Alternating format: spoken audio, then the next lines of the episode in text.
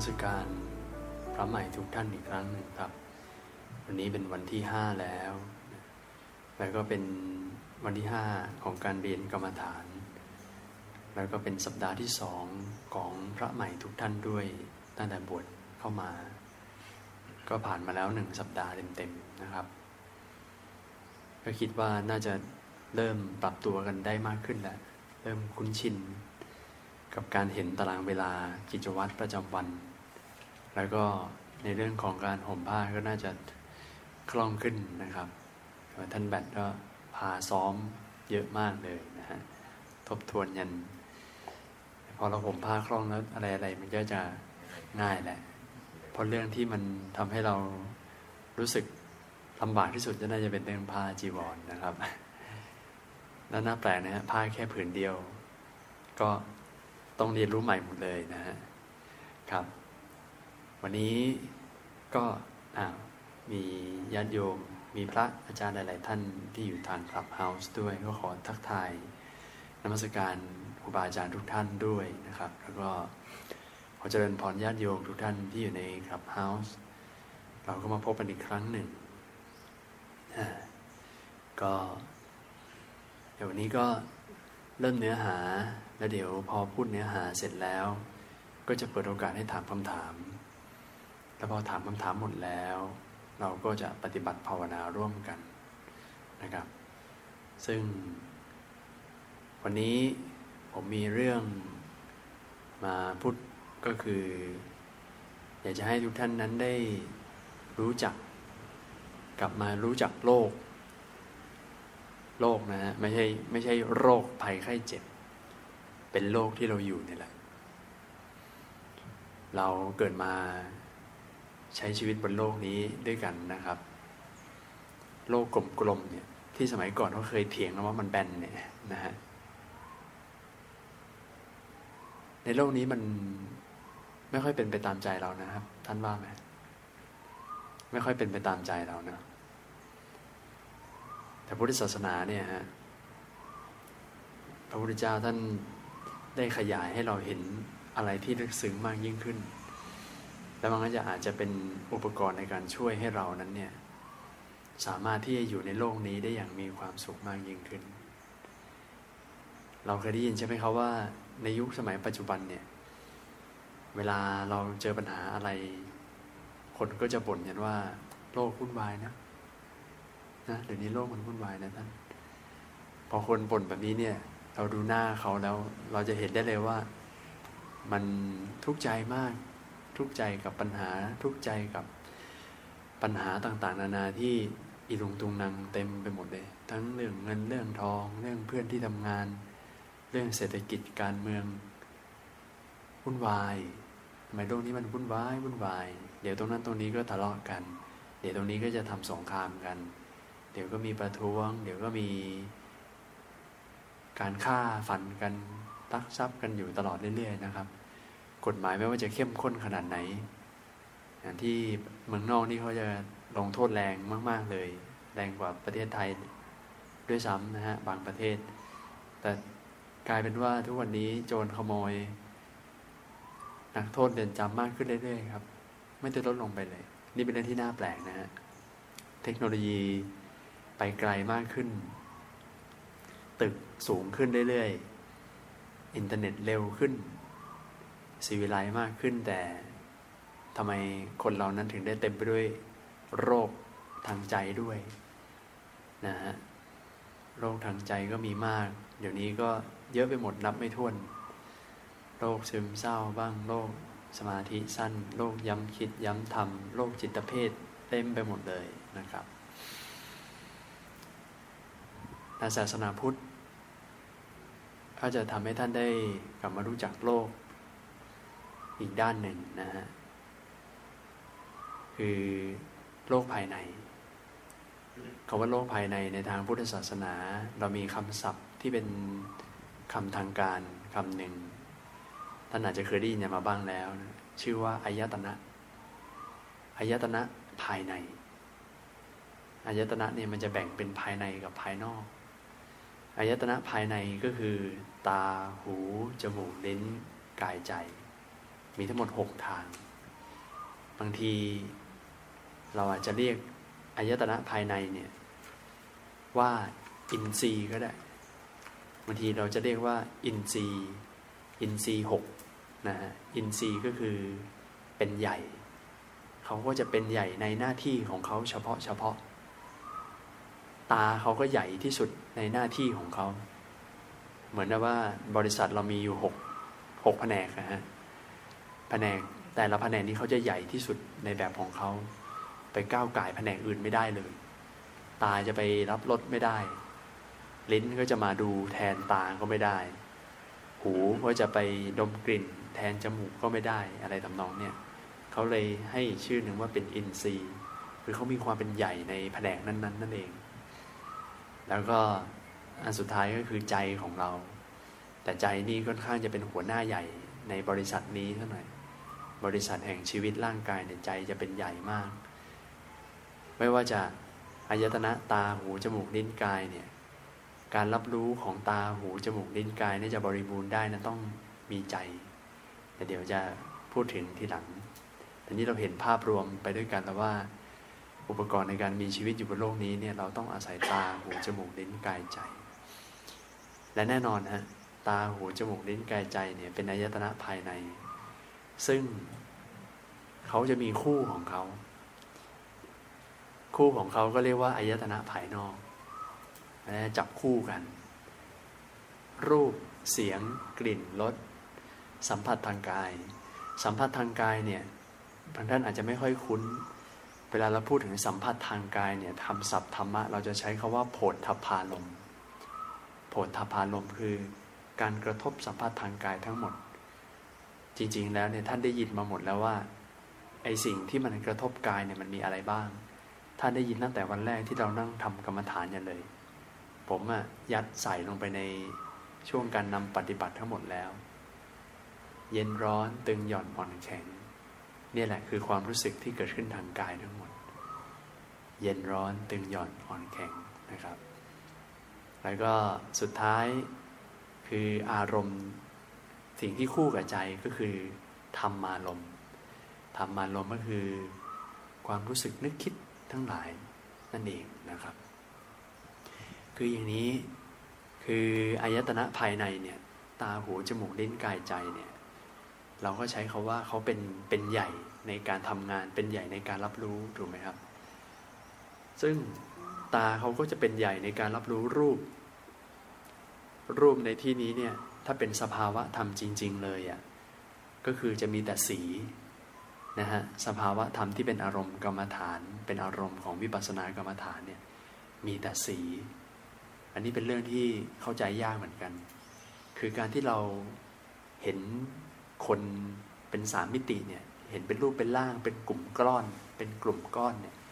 อันนี้เป็นสมมุติ เป็นสมมุติบัญญัตินะฮะเป็นสมมุติสัจจะ เป็นความจริงโดยสมมุติเท่านั้น แต่ความจริงโดยปรมัตธรรมแล้วเนี่ยคือมีแต่สีเท่านั้น แล้วพอสีมันตัดกันเนี่ยมีสีเข้มสีอ่อน มีเงา มีแสงเนี่ยมันเลยทำให้เห็นเป็นรูปร่าง จริงๆแล้วสิ่งที่ตาเห็นนะฮะสิ่งที่ตาเห็นมีเฉพาะสี แต่การที่เราเข้าใจว่านี่คือคนคือพระสี่เหลี่ยม กลม แบน สามเหลี่ยมอะไรเงี้ย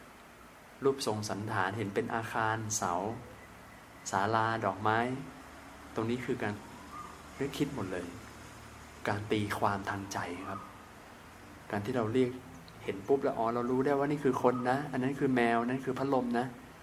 นั่นคือใจที่มันเข้าไปตีความให้ความหมายหมดเลย ตาไม่ได้เข้าไปตีความนะครับ มันเป็นกระบวนการทำงาน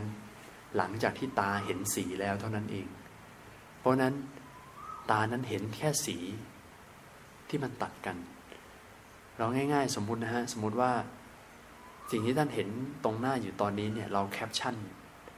และเราก็ระบายสีให้มันเป็นสีขาวหมดเลย สมมุติว่าร่างกายมนุษย์เราเป็นสีขาวล้วน จีวรที่เราห่มเป็นสีขาว อาสนะที่เรานั่งเป็นสีขาวศาลาทุกอย่างขาวล้วนเป๊ะเหมือนกันหมดเลย เราจะมองไม่เห็นอะไรเลย เราจะเห็นเป็นสีขาวหมด เราจะมองไม่เห็นว่า มีกลุ่มก้อนมีใครนั่งอยู่ใช่ไหมฮะ นั่นแหละครับ มันหลอกตาได้ เหมือนอย่างที่เราเคยดูในคลิป หรือว่าดูในโซเชียลอะฮะที่เป็นศิลปินฝรั่งเก่งๆ ที่เขาไปวาดภาพสวยๆ ตามพื้นถนนสาธารณะในประเทศของเขาอะแล้วเขาวาดออกมานี่อย่างกับบางทีเขาวาดเป็นเหวเลยใช่ไหมวาดเป็นเหววาดเป็นทะเลอยู่ตรงนั้นแล้วมันทำให้เรารู้สึกว่ามันเหมือนเหวที่เราจะเดินตกลงไปจริงๆอะ นั่นคือเขาเขาแตกฉานในเรื่องของเงาและแสงมากเนี่ยเขาเลยสามารถวาดพื้นเรียบๆเนี่ยให้มันดูเหมือนเหว หรือว่าบางคนเนี่ยวาดกระดาษ วาดภาพกระดาษด้วยดินสออะแต่พอใส่เงาเข้าไปปุ๊บมันเหมือนแบบมันเป็นภาพสามมิติที่มันนูนขึ้นมา แต่พอเข้ามาเฉลยปุ๊บอ้าวมันเป็นแค่กระดาษเรียบๆเท่านั้นเองอะไรทำนองเนี่ยนะฮะเพราะนั้นเนี่ยมันมันหลอกตาเราได้นะฮะมันไม่ได้ หมายความว่าสิ่งที่เราเห็นมันจะจริงเสมอไปนะครับนี่ก็คือเป็นการยกตัวอย่างทางทางตานะฮะตาเวลามันทำหน้าที่เป็นใหญ่ในการเห็นรูป หูก็ทำหน้าที่เป็นใหญ่ในการได้ยินเสียง จมูกก็เป็นใหญ่ในการดมกลิ่น แล้วก็ลิ้นก็เป็นใหญ่ในการรับรส ร่างกายก็รู้ทับผลทพารมแล้วก็ใจก็รู้ธรรมารม เป็นอารมณ์ทางใจเรียกว่าธรรมารมณ์นะครับ คืออย่างนี้ฮะในกระบวนการทำงานของชีวิตในทางพระพุทธศาสนาเนี่ย เอาคู่แรกก่อน เอาเอาตากับรูปเนี่ย ท่านเวลาตาเราเปิดตาอาศัยแสงดวงอาทิตย์ และเราเห็นรูปที่อยู่ตรงหน้าแล้วปุ๊บเนี่ย การที่เราจะรู้ถึงการเห็นเนี่ย มันจะต้องมีใจเข้าไปประกอบด้วย ตลอดทุกครั้งนะครับ ใจตัวนี้เป็นนามธรรมที่ขึ้นมาทำหน้าที่รู้อารมณ์อายตนะภายนอกที่พูดไปเมื่อกี้ทั้งหมดเนี่ย ถ้าในทางธรรมะเราจะเรียกว่า อารมณ์ที่ถูกรู้ อารมณ์ภายนอกนั่นเอง อย่างรูปก็เป็นอารมณ์ให้ตาเข้าไปเห็น เสียงก็เป็นอารมณ์ที่หูได้ยินเนี่ยสองคู่นี้เนี่ยพอมันจับคู่กันแล้ว องค์ประกอบสำคัญก็คือใจ หรือว่าเราจะเรียกเป็นชื่อเฉพาะก็ได้เรียกว่าวิญญาณก็ได้ ท่านพอเราพูดถึงคาว่าวิญญาณเรานึกถึงผู้ผีหนังผีใช่ไหมฮะมีวิญญาณล่องลอยแล้วก็หลอกคนอะไรเนี่ยแต่จริงแล้ววิญญาณในทางธรรมะนั้นหมายถึงสภาพรู้ สภาพรู้อารมณ์ จริง ๆ แล้ววิญญาณนั้นเป็นเป็นเป็นอีกชื่อหนึ่งของจิตใจนั่นเอง ไม่ได้ไม่ได้เป็นตัวอะไรที่แยกออกไปจากใจนะ มันคือสภาพใจที่เป็นนามธรรมที่เรามองไม่เห็น แต่พอพูดถึงคำว่าวิญญาณแล้ว ก็ให้รู้ว่ามันคือชื่อหนึ่งของใจ แต่คำว่าวิญญาณนั้นอาจจะโฟกัส เฉพาะหน้าที่เฉพาะของเขาคือหน้าที่รับรู้อารมณ์ ดังนั้นเวลาตากับรูปมาเจอกัน แล้วบวกวิญญาณจิตไปด้วย วิญญาณธาตุเข้าไปด้วยปุ๊บเนี่ย การเห็นจึงเกิดขึ้น ถ้าตากับรูปมาเจอกัน แต่ถ้าไม่มีวิญญาณเข้าประกอบ การเห็นไม่เกิดขึ้นนะครับ การที่รับรู้ว่ากำลังเห็นสิ่งนั้นเนี่ยไม่เกิดขึ้น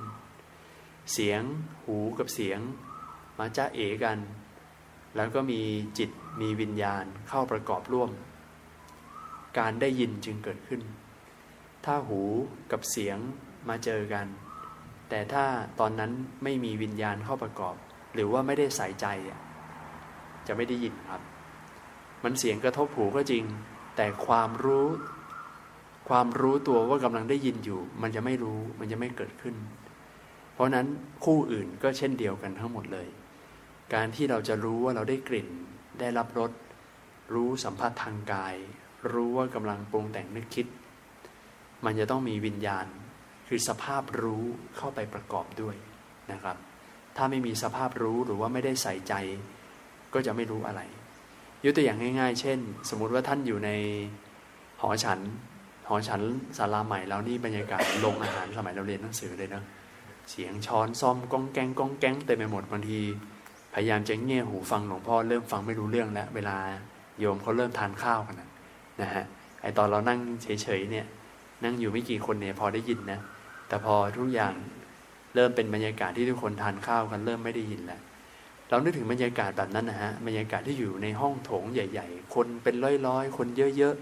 ๆแล้วทุกคนคุยหมด ทุกคนคุยเจาะแจ๊ะจอแจหมด ท่านเสียงทุกเสียงเนี่ยมันวิ่งกระทบหูถูกไหมแต่ถ้าถามว่าท่านรู้เรื่องหมดไหมว่าใครคุยอะไรกันบ้างในเวลาเดียวกัน เพราะว่าอะไรเพราะว่า ใจของเรามันรู้ได้ทีละขณะ จิตใจของเราเนี่ยเวลามันจะเข้าไปรู้อารมณ์เนี่ยมันรู้ได้ทีละอย่าง มันไม่สามารถที่จะรู้พร้อมๆ กันทั้งหมดได้ในเวลาเดียวกัน จิตคนเราเกิดดับตลอดเวลาบางทีเวลาเราพยายามจะจับสัญญาณว่ารู้ สมมุติว่ามีสองคู่ที่กำลังคุยกันอยู่ และท่านพยายามจะจับว่าสองคนนี้คุยเรื่องอะไรเนี่ยจิตของท่านเนี่ยไม่ได้หมายความว่าไปรู้พร้อมทั้งสองอัน แต่จิตของท่านเนี่ยมันสลับไปรู้ทั้งสองอัน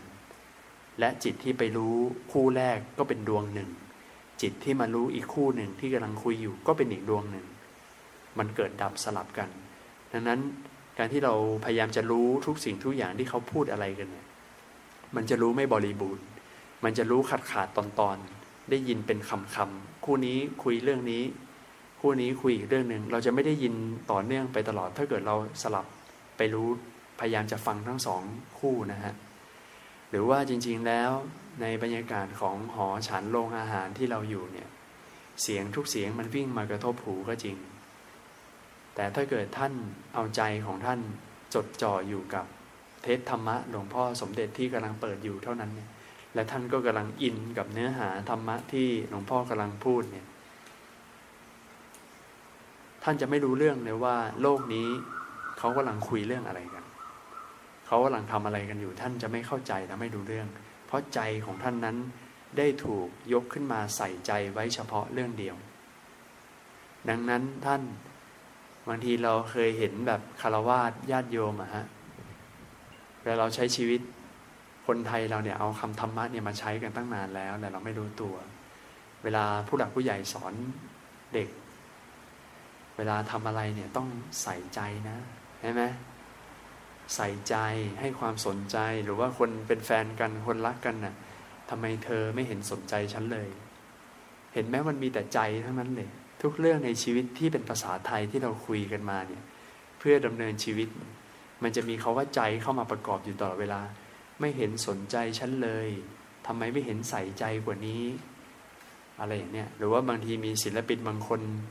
ต้องใส่จิตวิญญาณเข้าไปใช่ไหมฮะเวลาจะวาดภาพศิลปะเนี่ย ใส่จิตวิญญาณนั่นคือใส่ใจนั่นเอง ใส่จิตวิญญาณที่เข้าไปรับรู้ได้อย่างเต็มที่ อย่าส่งจิตไปที่อื่น สนใจโฟกัสให้ความสำคัญ เนี่ยแหละ ใจเข้าไปทำงานด้วย พอใจเข้าไปประกอบกับทุกคู่แล้ว ก็จะมีเห็น ได้ยิน ลิ้มรสได้กลิ่น รู้ สัมผัสทางกาย แล้วก็รู้อารมณ์ทางใจ นี่คือกระบวนการทำงานของชีวิตครับท่าน แต่คืออย่างนี้ท่านครับ โลกภายนอก รูปรสกลิ่นเสียงสัมผัสทั้งหลายเนี่ย เราเคยไปควบคุมเขาได้ไหมควบคุมได้แค่บางอย่างที่อยู่ในขอบเขตอำนาจของเรา อย่างเช่น ท่านอยู่ในบ้าน ท่านสามารถคุมได้ เฉพาะวิทยุที่ท่านครองไว้อยู่ ทรัพย์สมบัติที่ท่านครอบครองไว้อยู่ ท่านสามารถควบคุมได้ถูกไหมฮะท่านควบคุมได้ว่าท่านจะปรับโวลุ่มเท่าไหร่ ท่านควบคุมได้ว่า ท่านจะปิดเสียงเมื่อไหร่ก็ได้ จะเปิดเมื่อไหร่ก็ได้ แต่พอดีในโลกใบนี้เนี่ยเราไม่ได้อยู่คนเดียว แล้วคนที่มีเงินหรือว่าคนที่มีสมบัติเป็นของตัวเองก็ไม่ใช่เราคนเดียว คนอีกหลาย ๆ คนบนโลกใบนี้มีอำนาจในการครอบครองวัตถุสมบัติของเขาเองเช่นเดียวกัน ถ้าเขาครอบครองอะไรอยู่เราไปยุ่งกับเขาแทบไม่ได้เลยถูกไหมฮะ อันนี้ถ้าพูดถึงในแง่ของทรัพย์สินเงินทองนะ สมมติเราอยู่ในที่ทำงาน แต่ถ้าเกิดเจ้านายเราอยากจะเปิดอะไรขึ้นมา ในออฟฟิศ แล้วเราก็ต้องได้ยินไปด้วย เปิดข่าวเปิดอะไร เราจะไปปิดก็ไม่ได้ใช่ไหมฮะ หรือว่าอยู่ในที่สาธารณะ นั่งรถไฟฟ้า เดี๋ยวนี้มีจอมอนิเตอร์ มีโฆษณาเต็มไปหมดเลย วันนี้ท่านอยากจะนั่งเงียบๆนะกลับบ้าน แต่แบบมันก็มีอะไรวุ่นวายเต็มไปหมดเลย หรือแม้แต่ท่านไปร้านอาหาร ท่านก็ไม่สามารถที่จะบังคับได้ว่าไม่ให้โต๊ะข้างๆคุยกัน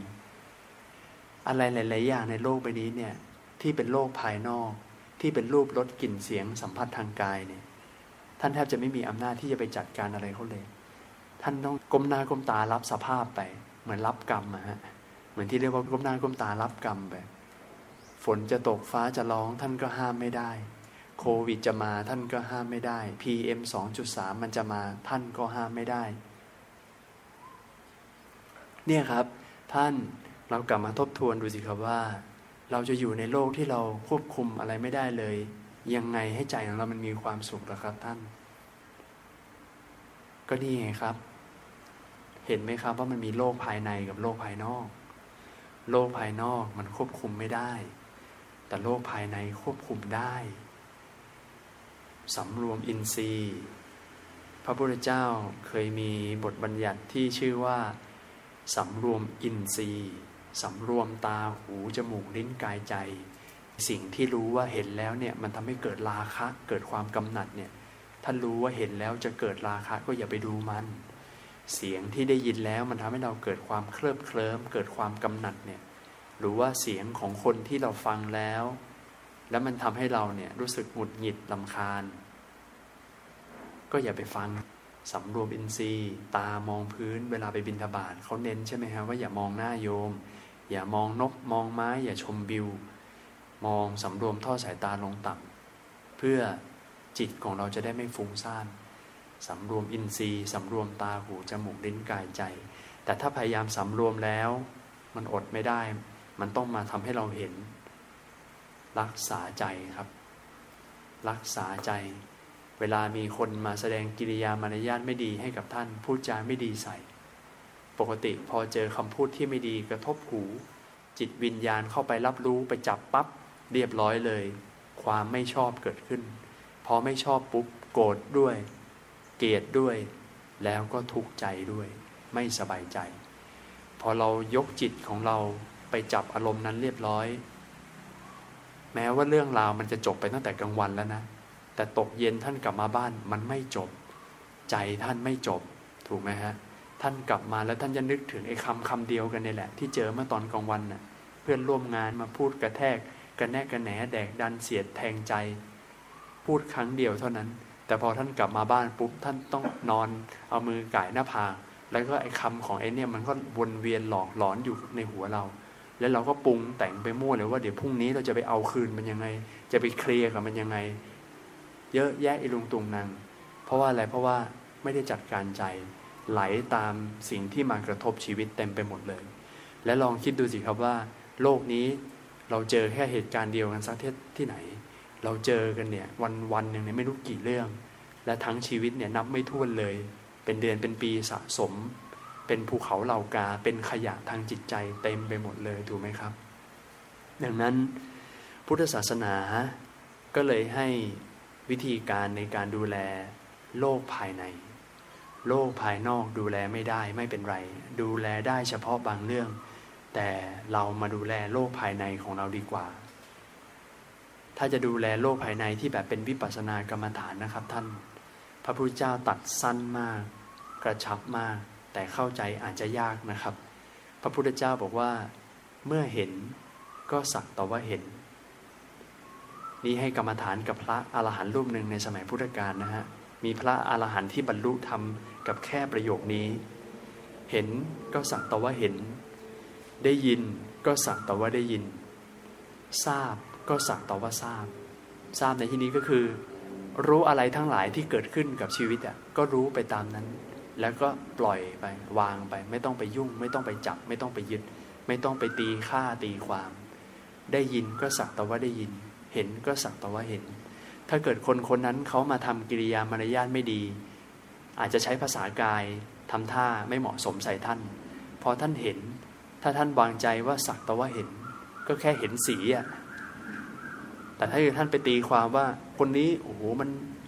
มันชูนิ้วนี้ให้เราอะ มันชูนิ้วกลางให้เรามันด่าเราโอ้โหเห็นไหมการตีความการตีความหมายเกิดขึ้น แต่ถ้าเกิดเราเห็นก็สักแต่ว่าเห็นแล้วไม่ต้องไปตีความไม่ต้องไปให้ค่ากับมัน ใจท่านก็ไม่ไม่มีปัญหา ท่านก็กลับมาอยู่กับความสงบปกติได้ หรือว่าคนคนนั้นมันพูดอะไรไม่ดีใส่หูท่านปุ๊บเนี่ย ท่านก็ โอ้โหรับไม่ได้คำนี้พูดมาได้ยังไงกระทบใจเรา แต่ถ้าเกิดท่านวางใจว่าได้ยินก็สักแต่ว่าได้ยิน ก็ไม่มีปัญหาเกิดขึ้น ทุกอย่างก็จบไปในตัวจบไปแล้วเรียบร้อย ไม่เอาตัวตนอัตตาตัวกูของกูเข้าไปเล่นด้วยตราบใดที่เรามีอัตตา มีตัวตนเยอะๆเนี่ยโอ้ใครมาแตะไม่ได้เลยนะ ใครมาด่าเราไม่ได้ ใครมาขัดใจไม่ได้เลยนะ ยิ่งตัวตนสูงๆเนี่ย ยิ่งทุกข์ง่าย ยิ่งตัวใหญ่ ๆ มากๆ พอตัวใหญ่มากความคาดหวังต่อโลกนี้มันสูงนะคนที่คิดว่าตัวเองแน่ คิดว่าตัวเองแบบยิ่งใหญ่ มีเกียรติ มีตังค์ไปไหนมาไหน มันก็จะมีความคาดหวังอยู่ตลอดว่าทุกคนก็ต้องให้เกียรติให้ความสำคัญ ต้องให้ความเคารพต้องเกรงใจหลบทางให้ดูแลเทคแคร์บริการอย่างดีใช่ไหมฮะคนแบบนี้ทุกง่าย เพราะว่าอีโก้ตัวใหญ่เกินไป แต่คนอีโก้น้อยๆ ตัวเล็กๆ อ่อนน้อมถ่อมตน สุขง่ายแต่ทุกยาก เพราะว่าอะไร ใจที่ไปมันมีมันคิดอีกด้านหนึ่งคือมันคิดไปให้ ไม่ได้คิดจะเอา คนอีโก้เยอะตัวตนเยอะๆ เวลาไปไหนมาไหน คิดเอา คิดเอาเอาความสำคัญเข้าตัวไงแต่คนที่ตัวตนน้อยๆ อีโก้น้อยๆ ไปแล้ว มองว่าวันนี้เราจะไปให้ ให้ใครดีให้ความสำคัญนะใครดีไปดูแลใครดีเทคแคร์ท่านดูใจท่านเวลาท่านหยิบ ดูแลครูบาอาจารย์ที่สอนหนังสือเลยยกโต๊ะให้เอาน้ำมาเสิร์ฟให้เวลาเรียนหรือว่าพระอาจารย์มีอะไรให้ผมช่วยถือไหมครับ พระอาจารย์ล้างบาตรให้ครับ ท่านสังเกตสภาพใจตอนนั้นดิมันจะซึมลึก มันจะเป็นความสุขที่มันจะมันเหมือนเป็นความสุขที่มันมาจากบ่อน้ำร้อนธรรมชาติที่มันจะผุด ลึกๆมาจากข้างใน ไม่ต้องให้ใครมาลินให้ และท่านก็จะรู้สึกถึงคุณค่าของการมีชีวิตอยู่ เวลาคนเราเราได้ทำอะไรเพื่อผู้อื่นเนี่ย มันจะทำให้เรากลับมาเห็นคุณค่าของการมีชีวิต ธรรมชาติท้ายที่สุดมนุษย์นะฮะจะอยู่ได้อย่างปกติเป็นสุขเนี่ย มันต้องอยู่แล้วประกอบคุณงามความดีทำเพื่อผู้อื่น แต่ถ้าเกิดทำเพื่อตัวเอง คิดแต่จะเอาเข้าตัวเองไปเรื่อยๆ ยิ่งนานวันเข้าสภาพจิตใจมันจะยิ่งแห้งแล้ง เพราะว่าโลกนี้มันไม่สนองความต้องการของท่านได้ทุกอย่าง เพราะนั้นถ้าเราคิดแต่จะเอาเข้าตัวตนของตัวเอง มันก็จะมีแต่ความผิดหวัง ผิดหวัง ผิดหวัง เจออยู่เรื่อยๆ สมหวังบ้าง ผิดหวังบ้าง สลับสับเปลี่ยนยังอยู่ตลอดเวลาไม่แน่ไม่นอน แต่พอใจเราเปลี่ยนเป็นคิดที่จะให้ความผิดหวังก็เลยไม่เกิดขึ้น เพราะว่าในเมื่อใจมันมุ่งไปให้เขาไปดูแลผู้อื่น มันทำได้ทันทีและสำเร็จทันทีเลยถูกไหมฮะนี่ก็เริ่มจะออกนอกทะเลแล้วนะฮะกลับมาอายตนะ แต่อันนี้คือเห็นภาพชัดแล้วนะ ว่าโลกภายนอกโลกภายในบวกกับวิญญาณเข้ามาประกอบ ถึงจะเกิดการเห็นได้ยินได้กลิ่นลิ้มรสแล้วก็การที่เราจะ รักษาใจของเราให้เป็นปกติ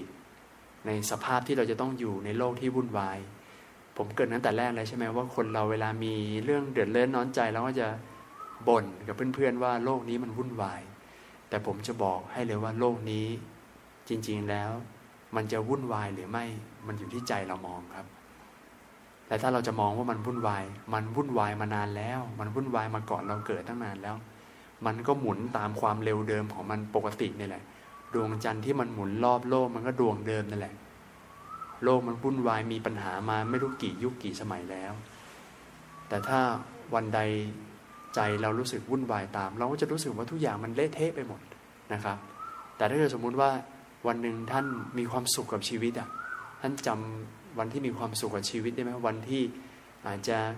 อาจจะมีความรักใหม่ ๆ ก็ได้ หรือว่าอาจจะแบบโอ้โหได้รางวัลยิ่งใหญ่ให้กับชีวิตเป็นพิเศษ มันไปไหนมาไหนมันก็สดใสร่าเริงเบิกบาน อารมณ์ดีไปทั้งวัน โลกมันก็สงบสุข ท้ายสุดมันอยู่ที่ใจเราทั้งหมดว่าเราจะเอาใจของเราเนี่ยมองโลกนี้อย่างไรต่างหากมันอยู่ที่แว่นที่เราใส่ มันไม่ได้อยู่ที่วิวที่เรามองนะครับ เพราะนั้นกระบวนการที่เป็นการกลับมารักษาใจของเราเนี่ยนะ มันก็กลับไปเรื่องเดิมที่เราคุยกันมาไม่รู้กี่วันนั่นแหละ ก็คือการมีสติอีกแล้ว การมีสติรู้เท่าทันจิตใจตนเอง มีสติรู้กระบวนการทำงานของชีวิตจิตใจว่ามันทำงานของมันแบบนี้แหละ และเราก็มีสติรู้ทันใจตัวเองว่าเฮ้ยตอนนี้ใจของเรานั้นมันเริ่มไหลไปตามเขาแล้วนะ เริ่มไหลไปตามโลกภายนอกแล้ว กลับมาดึงกลับมา อย่าไหลไปตาม ทุกสิ่งทุกอย่างเป็นแค่สมมุตินะฮะคนที่เขาด่าเราเขาก็ใช้สมมุติมาด่า เขาไม่ได้เอาความจริงมาด่า เขาเอาความเชื่อของเขาเนี่ยมาด่าเรา เรื่องจะจริงหรือไม่จริงเราเนี่ยแหละเป็นคนที่รู้ดีที่สุด เพราะนั้นเวลามีคนมาใส่ร้ายป้ายสีมาด่ามาว่ามาอะไรเรา เขาก็แค่อยู่ในระดับขั้นความเชื่อ แต่ไม่ได้อยู่ในระดับความรู้ที่แท้จริง เขาก็เชื่อของเขาอย่างนั้น แล้วเวลาเขาด่าเราเขาก็เอาคำสมมุติที่มันไม่มีอยู่จริงในธรรมชาติมาด่าเรา สิ่งที่เราได้ยินนั้นมีแค่เสียงกระทบหู แต่ถ้าเราไปตีค่าว่านี่คือการด่า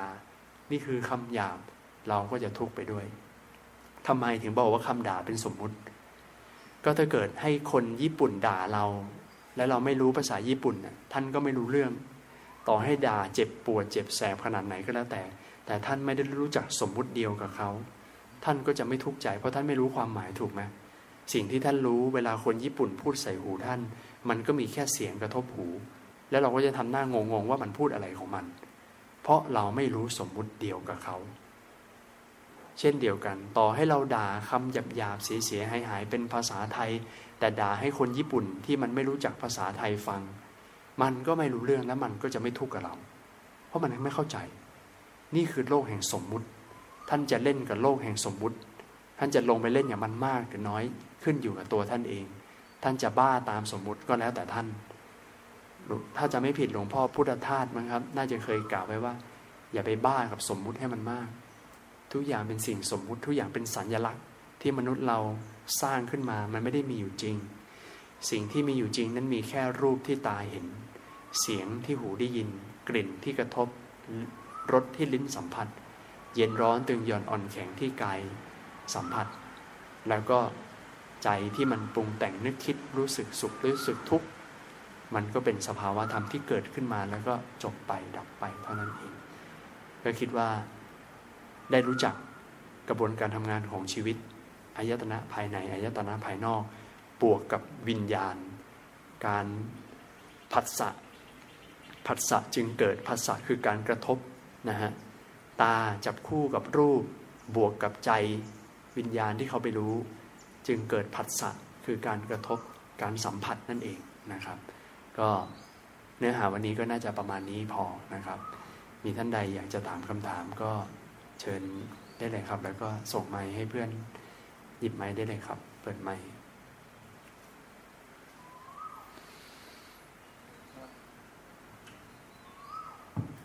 มาตรการพระอาจารย์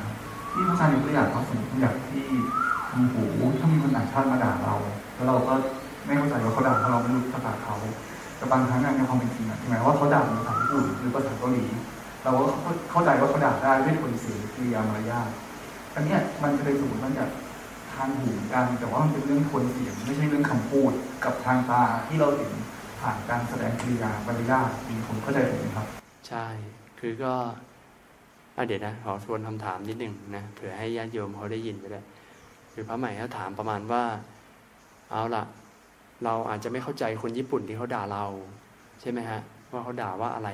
แต่พอเราเห็นกิริยาท่าทางหรือว่าโทนเสียงแล้วเนี่ย มันทำให้เราสามารถตีความได้ว่าเขากำลังพูดไม่ดีใส่เราไอ้อย่างนี้นี่เป็นเป็นสมมุติด้วยหรือเปล่าใช่ไหมครับ ก็ก็ด้วยอะฮะเพราะว่าก็เราเข้าไปตีความตราบใดที่เราเข้าไปตีค่าตีความนั่นแหละเรากำลังสร้างสมมุติขึ้นมา เราจะรู้ได้อย่างไรว่า มันไม่มีอะไรการันตีอะฮะสมมุติว่าการตีความของเรามันจะถูกต้องตรงกับที่เราคิดอะซึ่งท่านลองคิดดูดิว่าจริง ๆ แล้ววัฒนธรรมคนจีนน่ะ เวลาเขาคุยกันเนี่ยเขาเหมือนทะเลาะกันใช่ไหมที่เวลาเราดูหนังแล้วแบบโอ้โหคนจีนเวลาเถียงกันเนี่ยเขาเหมือนทะเลาะกันเลย แต่จริงเขาไม่ได้ทะเลาะนั่นคือปกติของเขา เพราะนั้นถ้าถ้าเกิดท่านยกตัวอย่างแบบนี้ มันก็ไม่แน่ มันก็ไม่แน่โอเค เราไม่เข้าใจความหมายที่เขาพูดว่าเขาด่าเราหรือเปล่า แต่โทนเสียงน้ำเสียงที่มันดังเป็นพิเศษ แล้วก็กระแทกเป็นพิเศษเนี่ย แต่เราท้ายที่สุดเราไม่รู้เนื้อหาว่าเขาพูดว่าอะไร สิ่งที่เรารู้อย่างเดียวก็คือมีแต่สภาวะธรรมที่เป็นเสียงเท่านั้น แต่แค่คีย์โทน แบบนี้เนี่ย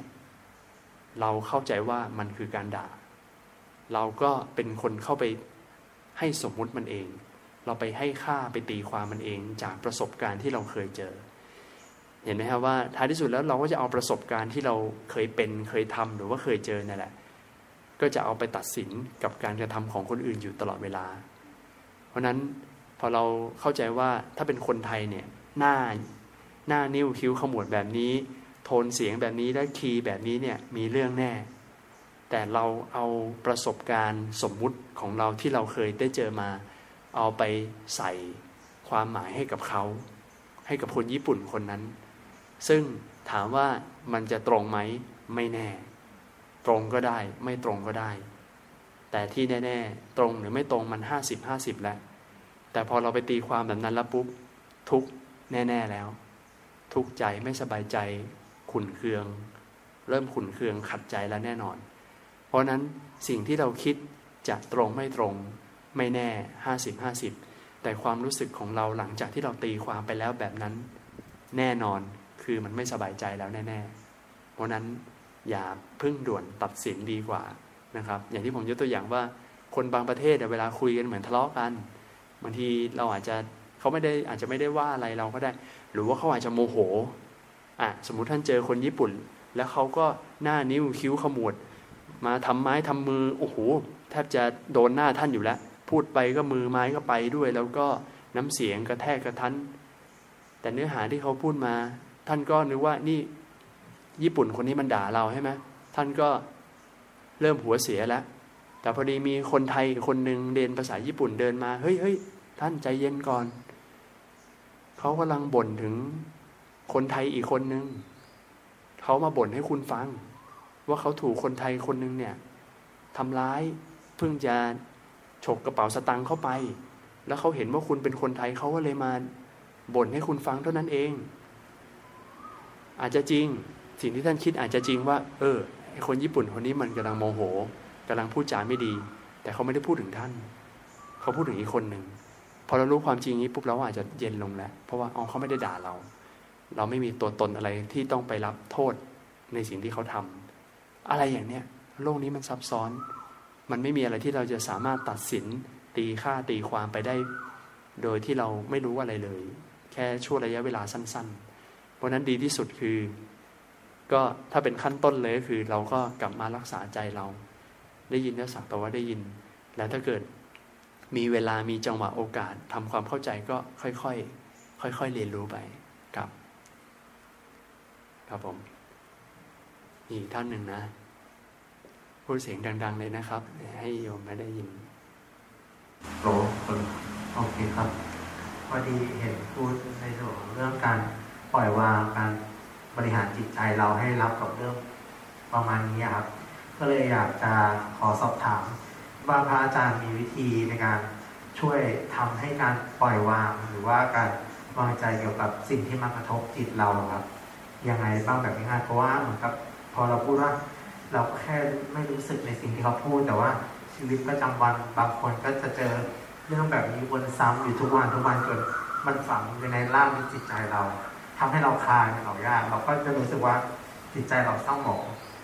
อยากได้เคล็ดลับจากท่านอาจารย์ครับว่า มีวิธียังไงบ้างที่จะทำให้เริ่มผ่อนคลายปล่อยวางให้ได้มากขึ้นนะใช่ครับคือพระใหม่เขาถามว่าโอ้ไอ้ที่เราได้หลักนั่นแหละว่า เราก็รู้ก็สักแต่ว่ารู้ได้ยินก็สักแต่ว่าได้ยินแต่โอ้โหบางทีชีวิตเราต้องได้ยินไอ้สิ่งเหล่านี้ทุกวันน่ะสะสมจนมันเป็นเนื้อเป็นตัวเราแล้วอะ่ะ ถูกเขาพูดมาแบบนี้นะฮะ ถูกกระทบมาตลอด แล้วจะมีเทคนิคยังไงที่จะทำให้ปล่อยวางคลายจากสิ่งเหล่านี้ได้เร็วได้มากขึ้นนะครับเอาจริงเลยนะครับ ส่วนตัวผมไม่ได้มีเทคนิคพิเศษอะไรเลย คืออย่างนี้ท่านเวลาท่านถูกคำที่ท่านได้ยินจนชาหูจนชินชีวิตท่านแล้วเนี่ย ได้ยินมันทุกวี่ทุกวันนะฮะ ท่านแน่นอน บางทีเราอาจจะเกิดความรู้สึกไปด้วยใช่ไหมครับ ไม่พอใจไม่ชอบโกรธอะไรเหล่านี้บางทีแน่นอนฮะมันไม่สามารถที่จะวางได้ทันทีหรอก เพื่อจะไม่โกรธ หรือว่าจะเกิดความให้สบายใจกับบรรยากาศแบบนั้นเนี่ยมันคงทำไม่ได้ แต่เราเริ่มต้นจากไอสิ่งที่มันเกิดขึ้นแล้วก็ได้ก็คือความโกรธที่มันเกิดขึ้นในใจเราอะฮะ ความโกรธที่มันเกิดขึ้นในใจเรา ความไม่ชอบ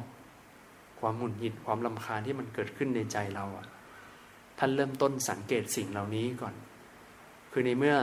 กระบวนการทำงานของชีวิตเนี่ยมันมันมันไล่เลียงเป็นเหตุเป็นปัจจัยเป็นสเต็ปใช่ไหมคือมีเสียงมากระทบหู พอวิญญาณเข้าไปรู้ ท่านเลยได้ยิน และท่านเลยเกิดการตีความว่า คนนี้พูดอะไร พูดจาไม่ดีอะไรใส่เรา และท่านก็มีอารมณ์ร่วมไปกับเขาเรียบร้อยแล้ว เถียงกันโกรธแล้วก็โมโหแล้วก็หงุดหงิดหัวเสีย ท่านก็เริ่มดูจากไอตัวสุดท้ายที่มันเกิดขึ้นในใจท่านนั่นแหละ แม้ว่ามันเป็นตัวอกุศลแม้ว่ามันเป็นตัวไม่ดี แต่ค่อยๆเรียนรู้จากสิ่งเหล่านี้ไปก่อน คือเวลาใจเราไม่ชอบ ใจเราเกิดความโกรธ ก็ให้รู้เท่าทันใจตัวเองที่เป็นแบบนั้นนะครับ รู้ใจบ่อยๆ รู้ใจบ่อยๆปุ๊บเนี่ย พอจิตของเราเนี่ย ตัวสติมันเริ่มคุ้นชินกับการที่รู้เท่าทันใจตัวเองแล้ว และเดี๋ยวตัวสติเนี่ยมันก็จะค่อยๆคืบหน้าไป มันจะค่อยๆคืบหน้าไป จากเดิมที่กว่าเราจะรู้ตัวกว่าเราที่จะแบบกลับมามีสติเห็นใจตัวเรานี่ก็โกรธไปเรียบร้อยแล้วแหละก็โอเคไม่เป็นไร เพราะมันสะสมมานานอะ่ะแต่พอเราคุ้นชินเรากำลังปรับเปลี่ยนอุปนิสัยเราใหม่ พอเรามีสติมากขึ้น ไวขึ้น ปล่อยวางได้เร็วขึ้น คราวนี้เนี่ยมันอาจจะดีขึ้นตรงที่ว่ามันไม่ต้องรอให้เราโกรธแล้ว แต่บางทีเนี่ยตัวสติกองกำลังของสติเนี่ยมันทำงานคืบหน้าไปได้ไกล และเราสะสมมาหลายวันแล้ว มันก็อาจจะไปอยู่ในแนวหน้าที่มันเผชิญกับเสียงที่ได้ยินเท่านั้นเพราะนั้นตัวสติก็เป็นตัวรักษาไม่ให้ใจเราโกรธแล้ว แต่เข้าไปอยู่ในแนวที่ว่าได้ยินเสียงอย่างเดียวแล้ว อะไรอย่างเนี้ย เพราะนั้นมันทุกอย่างอยู่ที่กระบวนการฝึกทั้งหมดเลย เทคนิคของการฝึกจิตฝึกใจที่ดีที่สุดคือฝึกบ่อยๆฮะไม่มีทางลัดไม่มีทางด่วน ฝึกบ่อยๆทำบ่อยๆ เพราะว่าเราเนี่ยเกิดมาอย่างน้อยการที่เรามีโอกาสได้บวชอย่างน้อยเราต้อง 20 ปีอะท่าน แต่เราสะสมอุปนิสัยที่ขาดสติ แล้วปรุงแต่งจิตของเราไปตามโลกนี้เนี่ยมาไม่รู้กี่สิบปี เพราะนั้นพอท่านมาเรียนรู้วิธีการแล้วปุ๊บท่านจะต้องเปลี่ยนแปลงตั้งแต่ตอนนี้นะฮะ จะกี่ปีกี่เดือนก็ต้องฝึกก็ต้องทำไปเรื่อยๆ มันก็เป็นการค่อยๆ ปรับเปลี่ยนความเคยชินของเราปรับเปลี่ยนอุปนิสัยเราไปเรื่อยๆ ด้วย ฝึกบ่อยๆ ฝึกทุกวันรู้เท่าทันอารมณ์ตัวเองบ่อย ๆ ครับขอบคุณครับที่พระอาจารย์บอกว่าฝึกรู้เท่าทันอารมณ์ตัวเองอย่างเช่น พอเราโกรธแล้วเรารู้สึกว่าเอ้ยหัวใจเรามันเต้นเร็วแล้วก็แรงอย่างนี้ใช่ไหมครับหมายถึงตอนเนี้ยทำไมรู้สึกหัวใจมันเต้นแรงจังเลย ราะว่ามันเหมือนมีอารมณ์โกรธอะไรอย่างนี้ได้ครับได้ คือคือที่ผมพูดไปเมื่อกี้ผมไม่ได้ไม่ได้พูดในแง่มุมที่เข้ามาดูกายนะฮะอันนี้พระใหม่ก็ถามว่า เวลาเราโกรธเนี่ยให้เรากลับมาสังเกตหัวใจของเราที่มันเต้นแรงได้ไหมประมาณนี้นะครับ ได้และก็ดีเลยด้วย เพราะว่าการที่เราเกิดความโกรธเนี่ยความโกรธนั้นเวลามันเกิดขึ้นมันเกิดที่จิตของเรา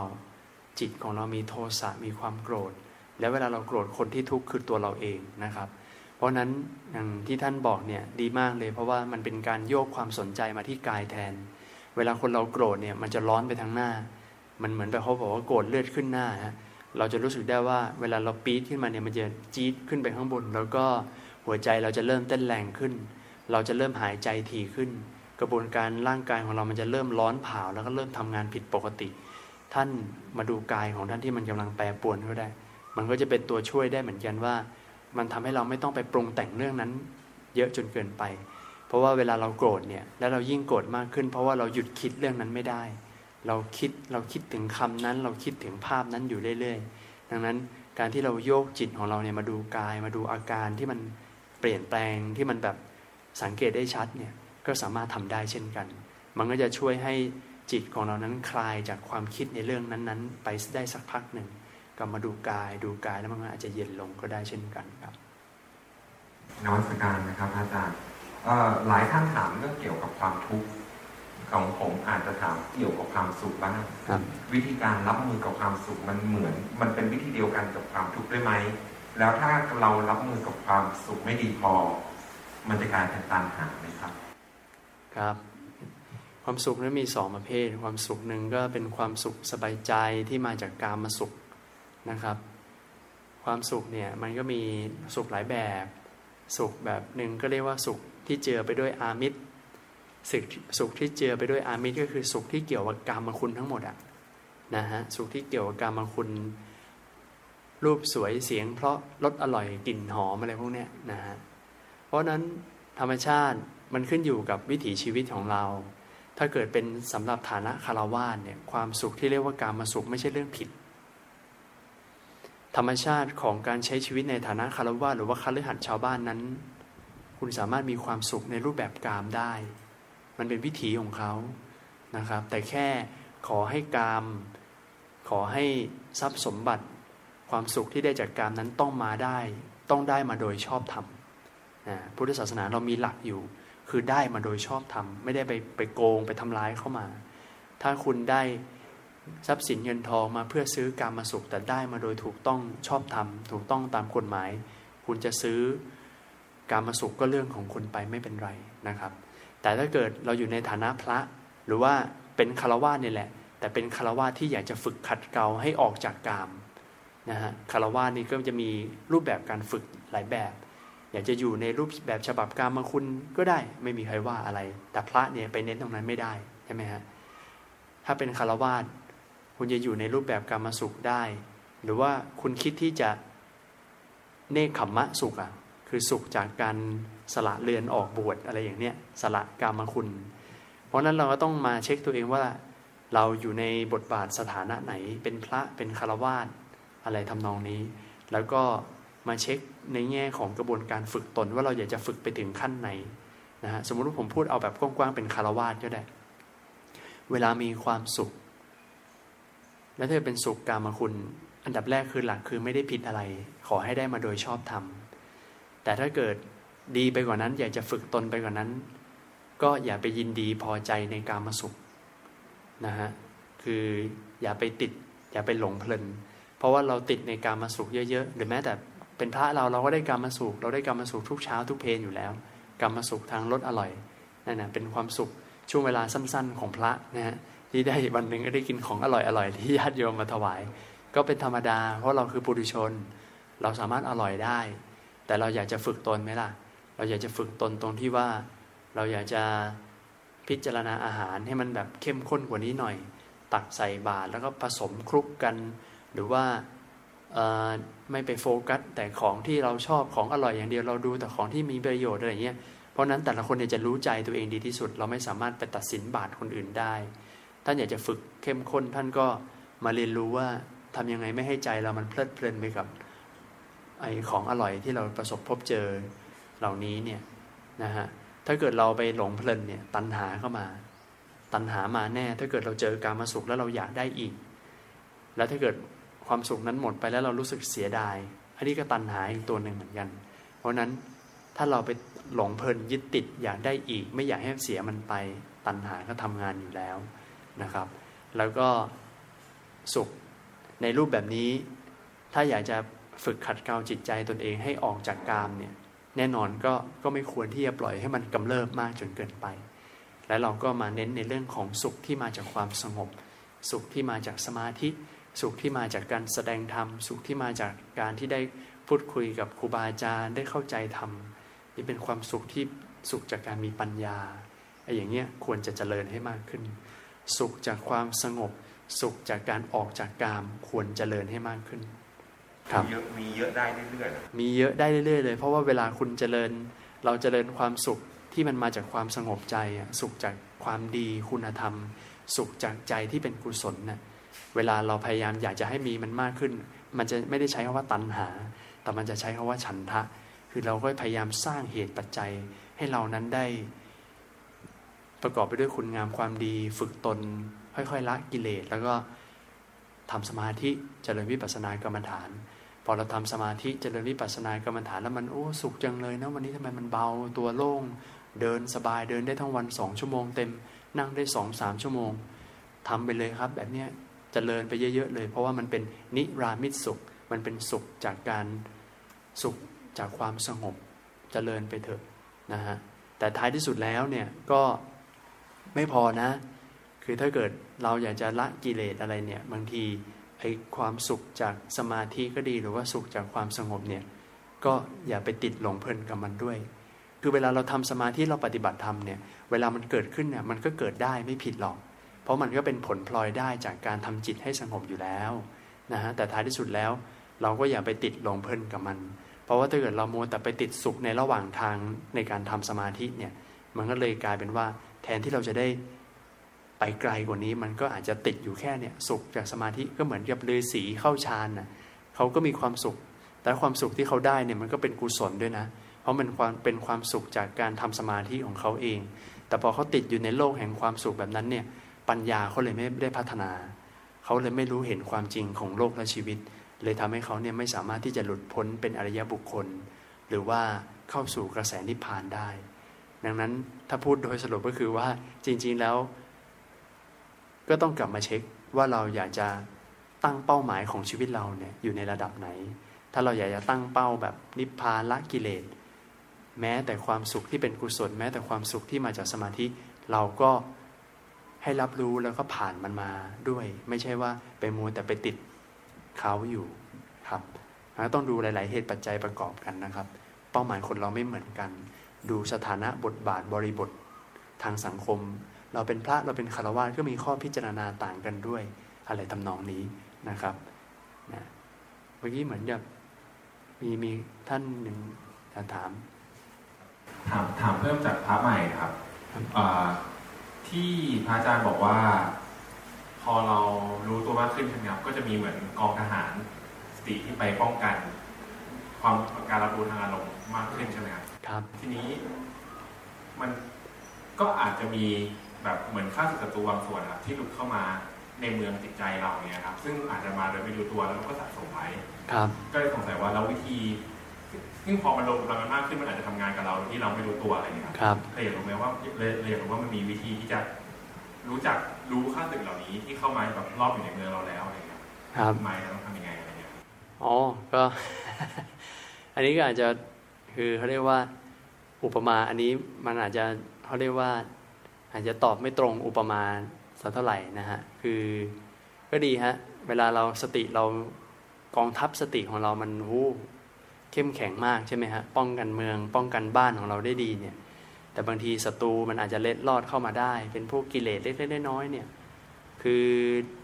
มันก็บางทีเราอาจจะรู้หรือไม่รู้ก็ได้นะครับ เพราะว่ากิเลสบางตัวมันเป็นกิเลสขั้นละเอียดอะ ที่แบบว่ามันเนียนมากับเราโดยที่เราไม่รู้ตัวยกตัวอย่างเช่น กิเลสของคนดีอะฮะอ้าวคนดีคนมีศีลธรรมให้ทานเป็นประจำรักษาศีลไม่เคยทำร้ายใคร ไม่เคยโกงใคร ไม่เคยเบียดเบียนใคร ปฏิบัติธรรมทุกวันด้วย แต่มีกิเลสโดยที่ตัวเองคนคนนั้นอาจจะไม่รู้ตัวนะ เป็นกิเลสที่แบบในเชิงแบบละเอียดเข้ามาอีกหน่อยคือ เป็นการยึดมั่นถือมั่นในภาวะที่ว่าตัวเองเป็นคนดีกว่าเขาอะไรอย่างเนี้ย มันมีมานะ เป็นพวกมานะ ตัณหามานะทิฏฐิ ในทางธรรมเรียกว่าปะปัญจธรรม คือเป็นตัวใหญ่เลยเป็นตัวที่แบบว่าไอ้นี่คือตัวหัวหน้าใหญ่ที่แบบสร้างปัญหา มานะคือความเปรียบเทียบเราเขาอะฮะหรือว่า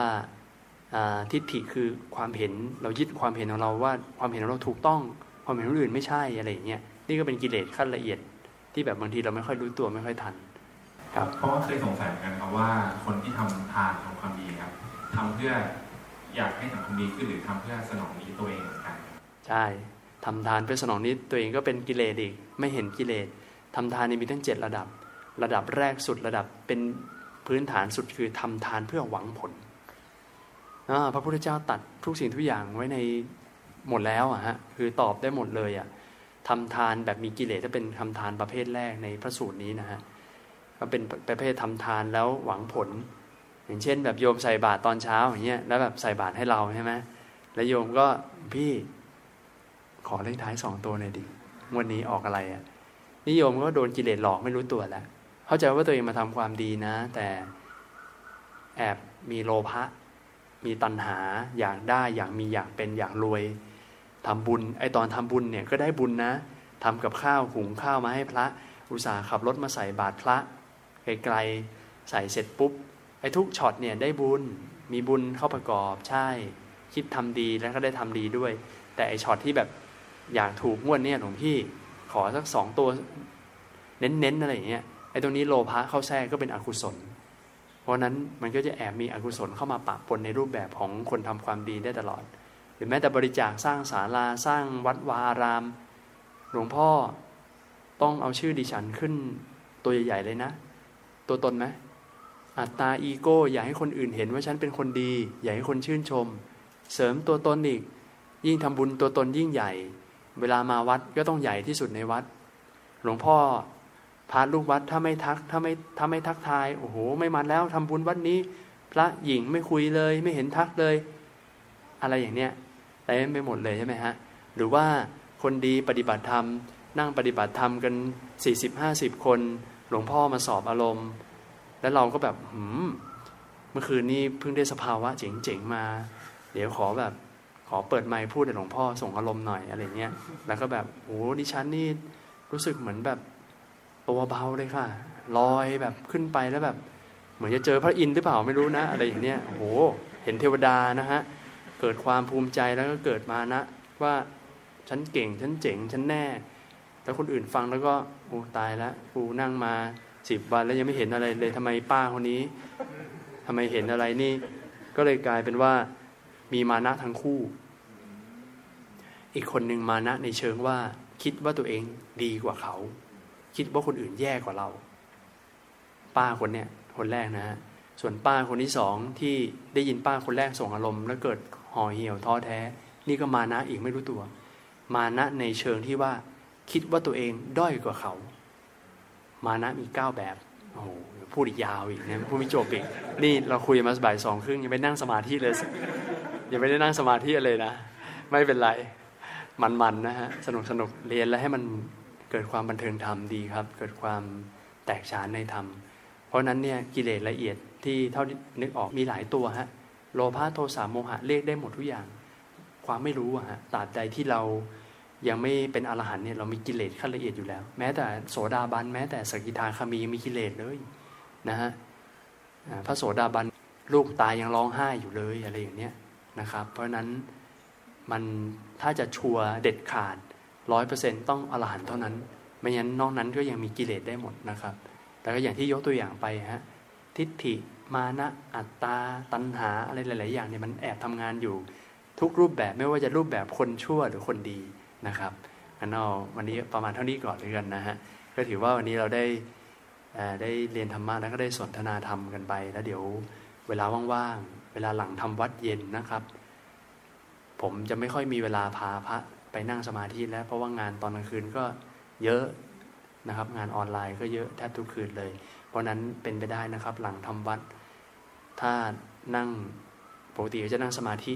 กับท่านเจ้าคุณที่ศาลาบนหลังทำวัดเย็นอะงั้นก็นั่งให้เต็มที่ไป เดี๋ยวไม่แน่ใจว่าเดี๋ยวพอหลังๆเนี่ยท่านเจ้าคุณจะเริ่มปล่อยให้นั่งอิสระตามสบาย แล้วใครอยากจะเลิกเมื่อไหร่ก็เลิกได้ หรือว่าใครอยากจะเปลี่ยนบรรยากาศไปนั่งตรงสวนป่าบ้าง